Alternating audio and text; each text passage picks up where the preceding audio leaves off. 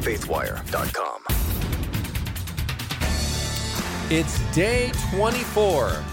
Haitian missionaries still being held, and we did get some proof of life for some of the hostages. Today's Tuesday, November 9th, 2021. I'm Dan Andros. We'll have this top story and more on today's 4 and 3 podcast from CBN's Faithwire. Four big stories, three things you need to know about them, all from a Christian perspective.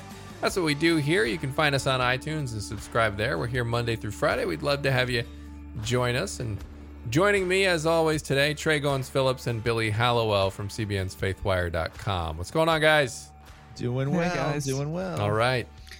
So, uh, for the story that I'm covering, it's like a it, it it's it's the black hole that never ends. Like you can just keep going down this rabbit trail. But we're going to be talking about uh, the Astroworld Festival that was in Houston with um, with Travis Scott. There's a whole lot of crazy stuff happening there. There are people on on TikTok who, are suggesting there's ties to Satanism, but uh, the the the part of the story that's so heartbreaking is that eight people so far uh, are dead uh, after this this concert just turned uh, in a bad direction, and one little nine year old boy is in a coma. So we're Mhm. gonna have some of those details and just try to parse through some of the craziness. Yeah, and on a separate note, we're going to be talking about Eric Metaxas and his new book about atheism. Is atheism dead? We sat down with him and sort of talked through his mission to shatter atheists. You know, their their constant claim that science and religion can't coexist, and that you know science disproves faith. He's got a great response to that. All right, great. Looking forward to hear that. Uh, we're going to start right now with story number one uh, with the Haitian missionaries still being held in Haiti 24 days after uh, being uh, essentially kidnapped. So here are three things you need to know, starting with uh, number one, the details. A senior Biden administration official says that the U.S. government they've seen evidence proving that some of the American and Canadian missionaries kidnapped last month are still alive. Uh, Reuters reports that uh, the official who didn't want to be named, um, they didn't elaborate on exactly what that proof was specifically, or which ones were alive and which ones were not alive. Um, as you may recall, as we reported on CBN and FaithWire, there are some young kids in this uh, group of people who were taken, uh, including five children. They were aged from 3, 6, 14, and 15, and then the youngest at just eight months old. And uh, they were kidnapped back on October 16th outside Port au Prince while on their way home from visiting one of the orphanages there. Uh, they're associated from an Ohio based uh, missionary group called Christian Aid Ministries. And uh, they are, quote, a channel for Amish, Mennonite, and other conservative Anabaptist groups uh, and individuals to minister to physical and spiritual needs uh, around the world. So, um, their latest statement, they said it's now 24th, the 24th day of this crisis, and our workers and loved ones are still being held hostage in Haiti. We, along with government authorities, continue to work hard to bring them home safely. This is our heartfelt desire, but we want to surrender to God's plan and timing. Um, so a lot of stuff. So number two here, guys, these families are just being put through the ringer, having to wait this out, you know, waiting these long days, waiting for news about their loved ones. And, um, it- you know, it's hard to say exactly why we're not getting lots of details. We're getting little bits and smatterings here and there, but I would hope it's that they're doing it for the protection of these families and, and the people that are kidnapped there, and not because they're actually not doing anything. I'm hoping that that's um, just a strategy and not actually a result of well, there's just not much we can do and throwing our hands up in the air here. So um, the the gang that did it is this 400 Mawozo gang. They're believed to be behind it. Um, they're asking for a million dollars ransom um, between for for each for each of the captives. That'd be 17 million in total. And so uh, just today in the Washington Post, guys, there was a um, a reverend who recalled being kidnapped um, by this same organization, and he, they just said it was horrible. And um, you know, they were talking about how they didn't get food for days on end, and um, he said the last week was the most difficult. Didn't get any food, barely any water, um, and they kind of kept moving them from location to location, and you know this this is what they were actually told on their last day. Listen to this chilling quote. They said on their on their third on the way to their third location, the gang leader told them, "Here we don't have any food, any hospital, any house. We don't have anything, but we have a cemetery." Um, so they just uh, kept praying with one another. Uh, this one reverend here and said, you know, at, at hearing that news, they just said, "Stay faithful, continue to pray, and one day we'll be free." And uh, eventually, they were um, freed. But um, obviously, we're still waiting for this situation to pan out here currently in Haiti with the ones taken. Obviously, our prayers uh, are with them and their families. Wow. Yeah, it's you know the the more we sort of wait, and as the days go on, I can't imagine the pain that the families are feeling. Right, um, especially the one husband whose wife and all of his you know his children you know he happened to stay behind and they all were abducted including i think their their little baby. And so it's just you, you feel for these people and you hope like you were saying that they are that they are working diligently. And i would imagine it's so sensitive they are working behind the scenes quietly to try to make this happen. But man i hope it i hope it's not like some of the other scenarios where you know people stay you know for months if not even over a year there have been cases of people having to stay in captivity yeah. Yeah, and there's there's another group uh, that was, I believe, kidnapped in April, it, sometime in the spring, and it was a Catholic group uh, with a, a, few nuns that this gang also kidnapped. So I was talking with uh, David Curry over at Open Doors a, a, couple weeks ago, and he was saying that this is part of a trend that they're seeing more and more in Haiti. And I know Dan, you and I have talked about this. It's when you're in a desperate culture and there's so much corruption everywhere uh, like people people resort to this kind of stuff like this kind of sin uh, starts to rear its ugly head more and more um, so and it's incredible to see that the the families while certainly they're grieving and are scared and and, and feeling every emotion that there is there also have been releasing statements saying please continue to pray also for our captors, like or their captors. You know, pray for this these gang members uh, that they would come to to know Christ the way that we do. So uh, it's just an incredible story all around. And like both of you said, just continuing to pray for their release and that they're released safely and and unharmed. Yeah, absolutely, hundred yeah. percent. So, all right, story number two, and this one is just a it boggles my mind because there's so many pieces of it that uh, I don't think any of the three of us really understand, but um, so there are uh, some social media users who are now uh, on TikTok. It's gone viral. Uh, who are who are suggesting that there's a link to Satanism uh, following a deadly all I can call it is a mob, uh, is really what it looked like at, at, an Astroworld Festival concert in Houston late last week. It was on Friday night. Uh, at least eight people now, like I said at the top of the, the podcast, are now dead. Uh, and there's one nine year old boy in a coma. So, for months, law enforcement apparently in Houston have been raising concerns about safety during the festival. They're saying we don't have enough bandwidth, there are not enough security officials, uh, this is not planned out well enough. Uh, they were warning that something like this could potentially happen. Mm. Uh, the police chief, Troy Finner, uh, he even went to Travis Scott just before he went on stage uh, to his trailer on Friday evening and said, Look, the energy of the crowd is insane. It's over the top. It's larger than we were even anticipating. We don't think it's wise for this to go on the way it is. Uh, you need to scale back, or you know, reschedule. You know, do something because we just we do not have the the manpower to handle this. Uh, obviously, that went unheeded, and they proceeded with uh, with the concert. And two of the eight people who were literally, and this is devastating, but were crushed to death.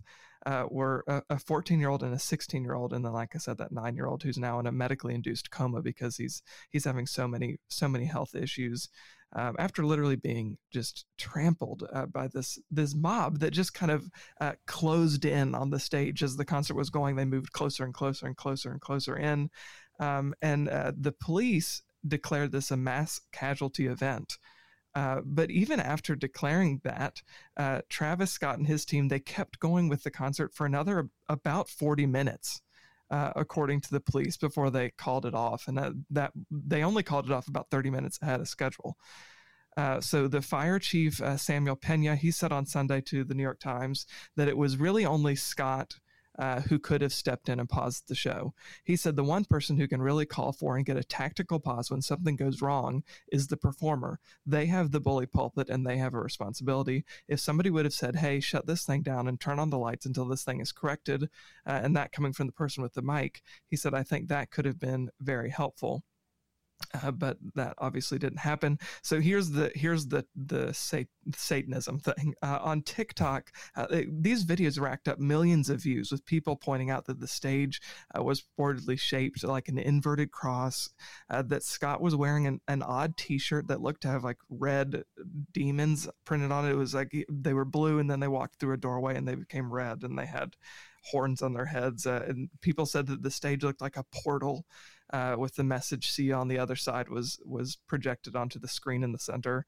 Uh, so those are those are connections that people have argued. They think you can link all those together. Now we don't obviously have any idea. Like there's no way to prove that at this point. All of that is just people's opinions based on what they've looked at uh, on social media.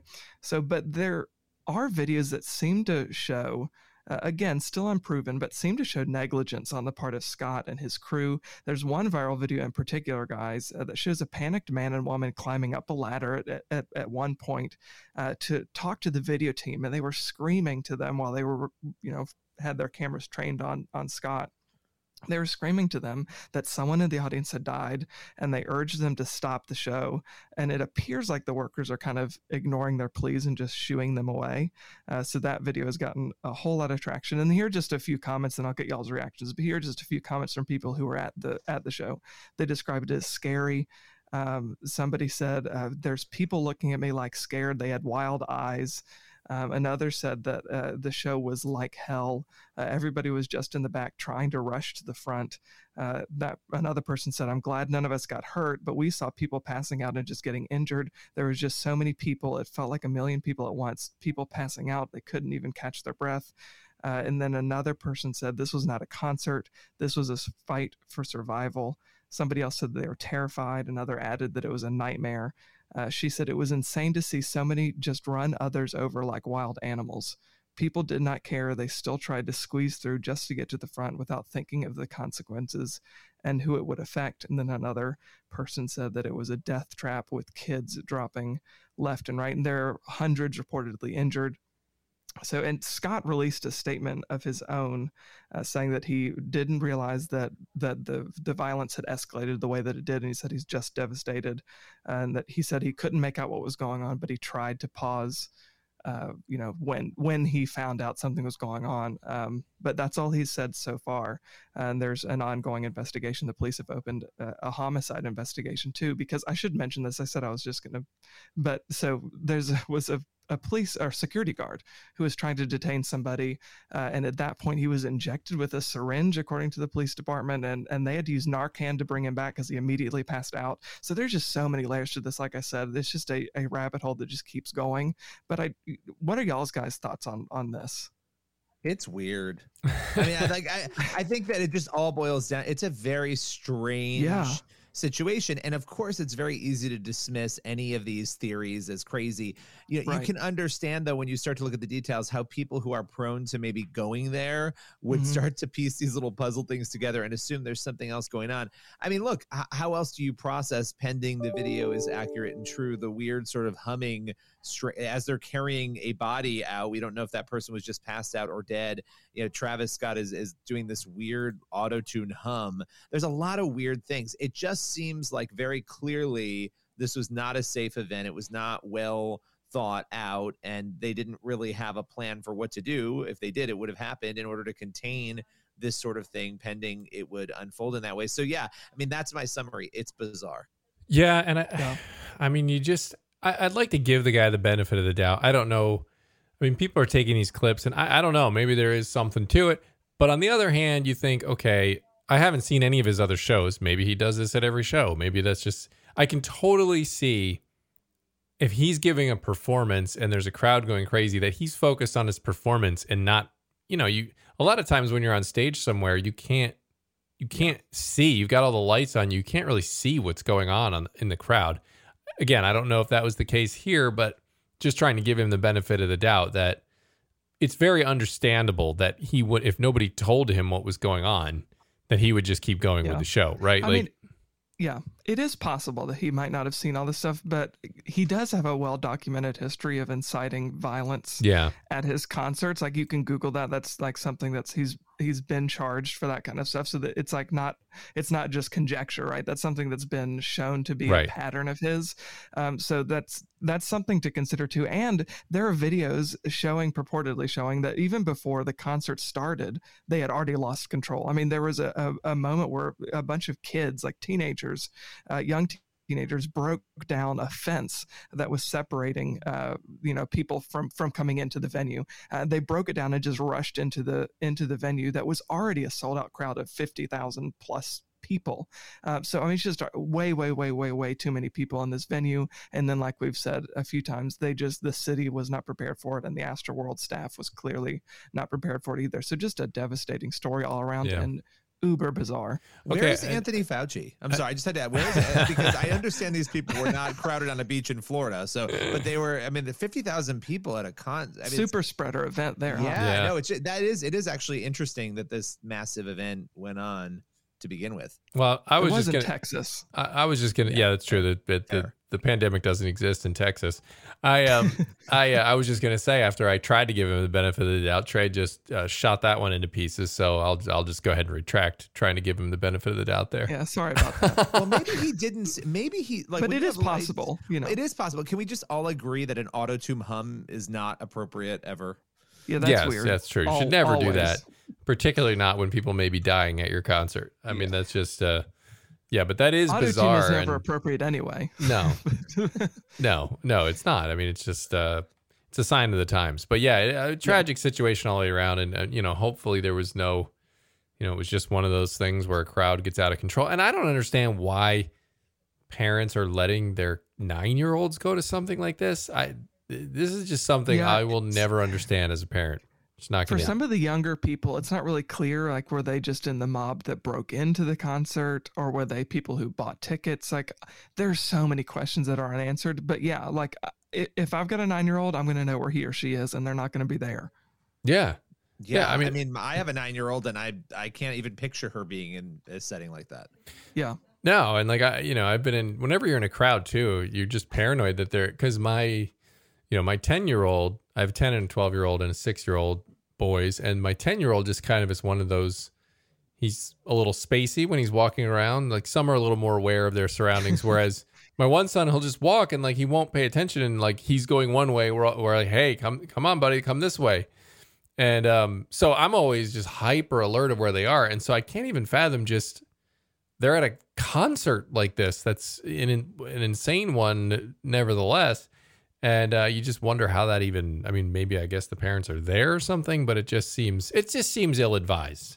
Not, Well, not something i would do. Maybe, maybe i'm too much of a helicopter parent but it's not something i would do COVID has make has made people. I mean, I think that that year and a half uh, with all the shutdowns, it made people crazy, and so it doesn't surprise me that we're having these weird events still unfold.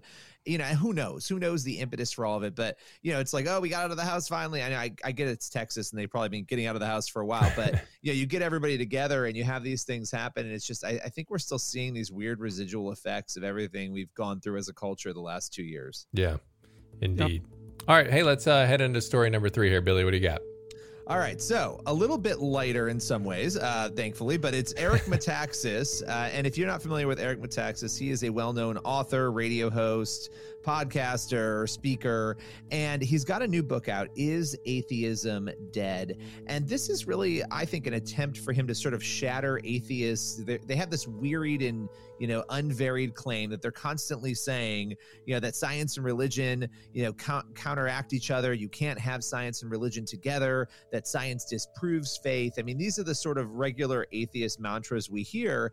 And yet in this book with the title alone is atheism dead? He's taken that old adage is god dead? which actually comes from a 1966 i think that was the year um, time magazine cover where time asked is god dead? You know he's sort of saying eric and we sat down and talked with him guess what? Not only is god not dead atheism doesn't comport with science. Atheism is a violation of science. Science is actually pointing us toward an almighty. And we've heard these arguments before, but he makes a really compelling case.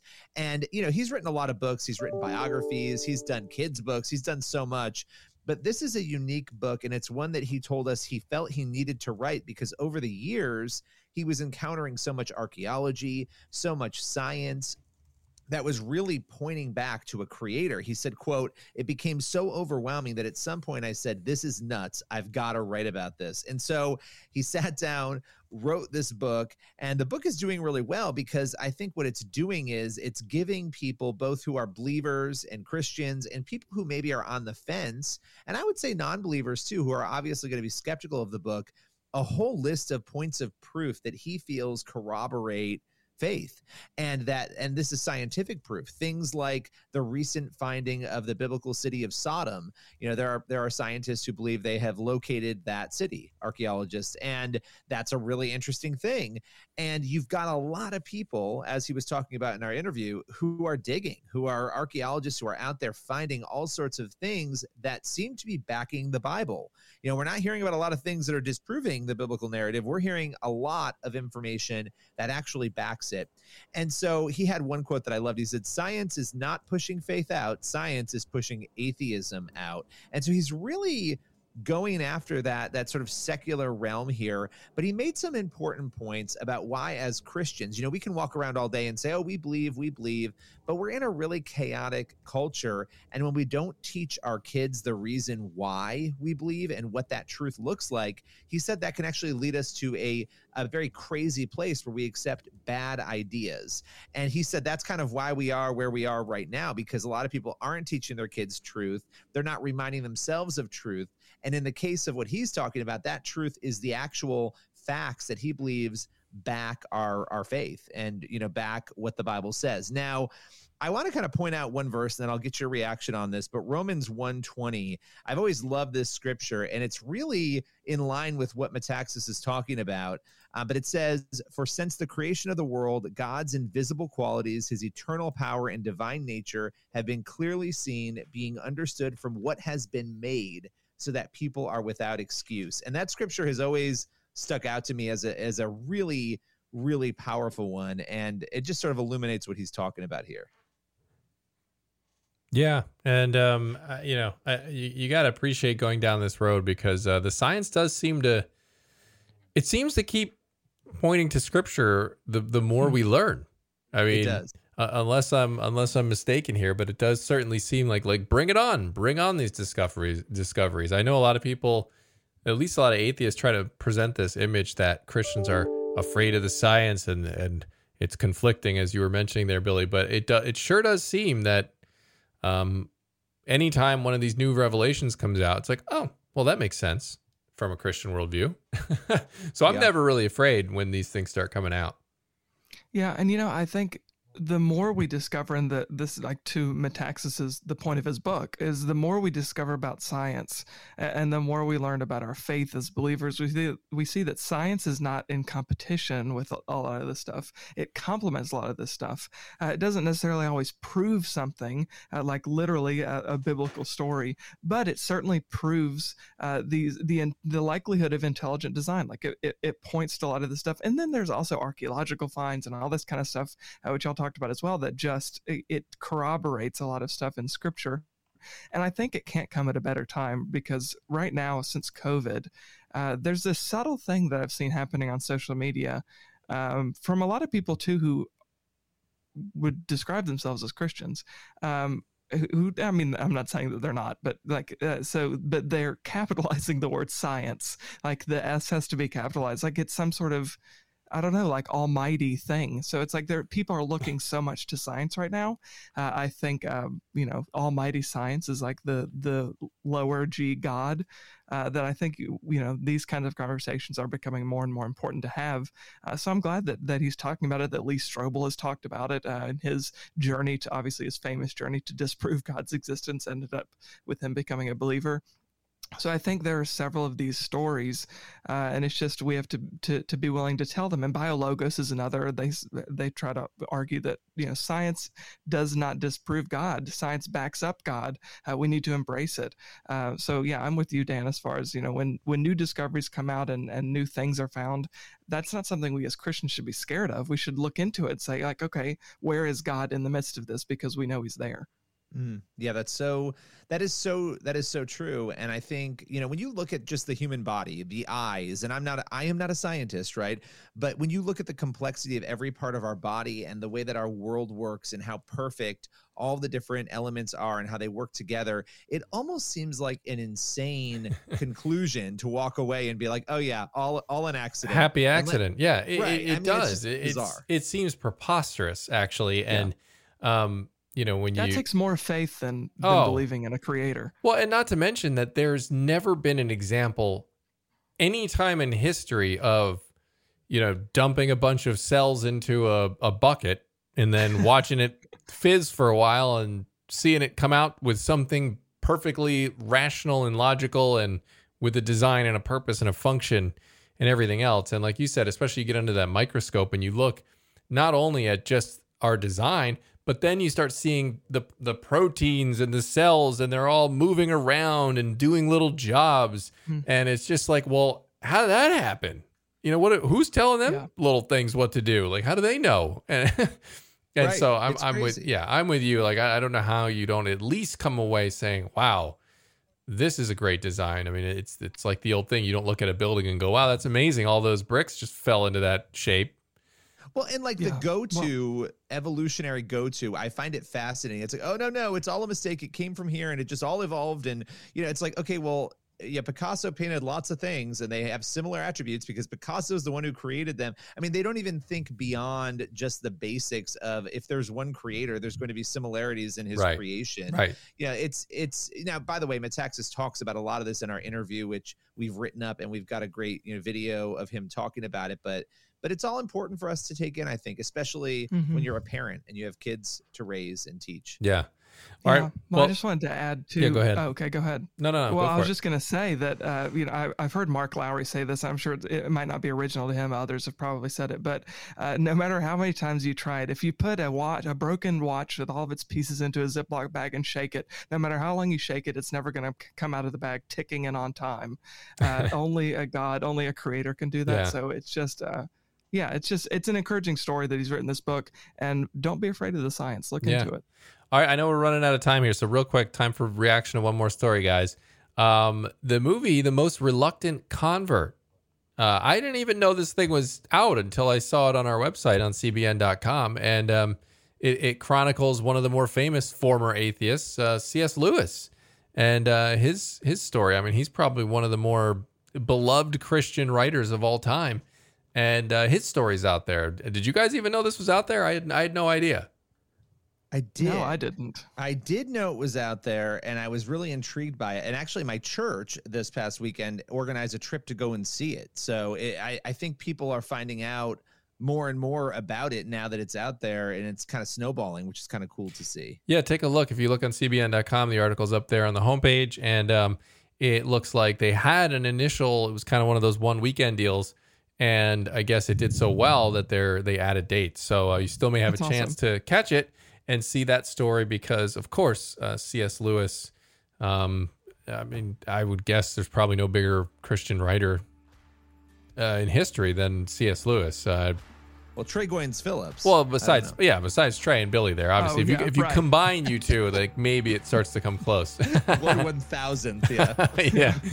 All right, Not even. all right, that's all the time we have for today. As always, head on over to cbnnews.com, faithwire.com for more news from a Christian perspective.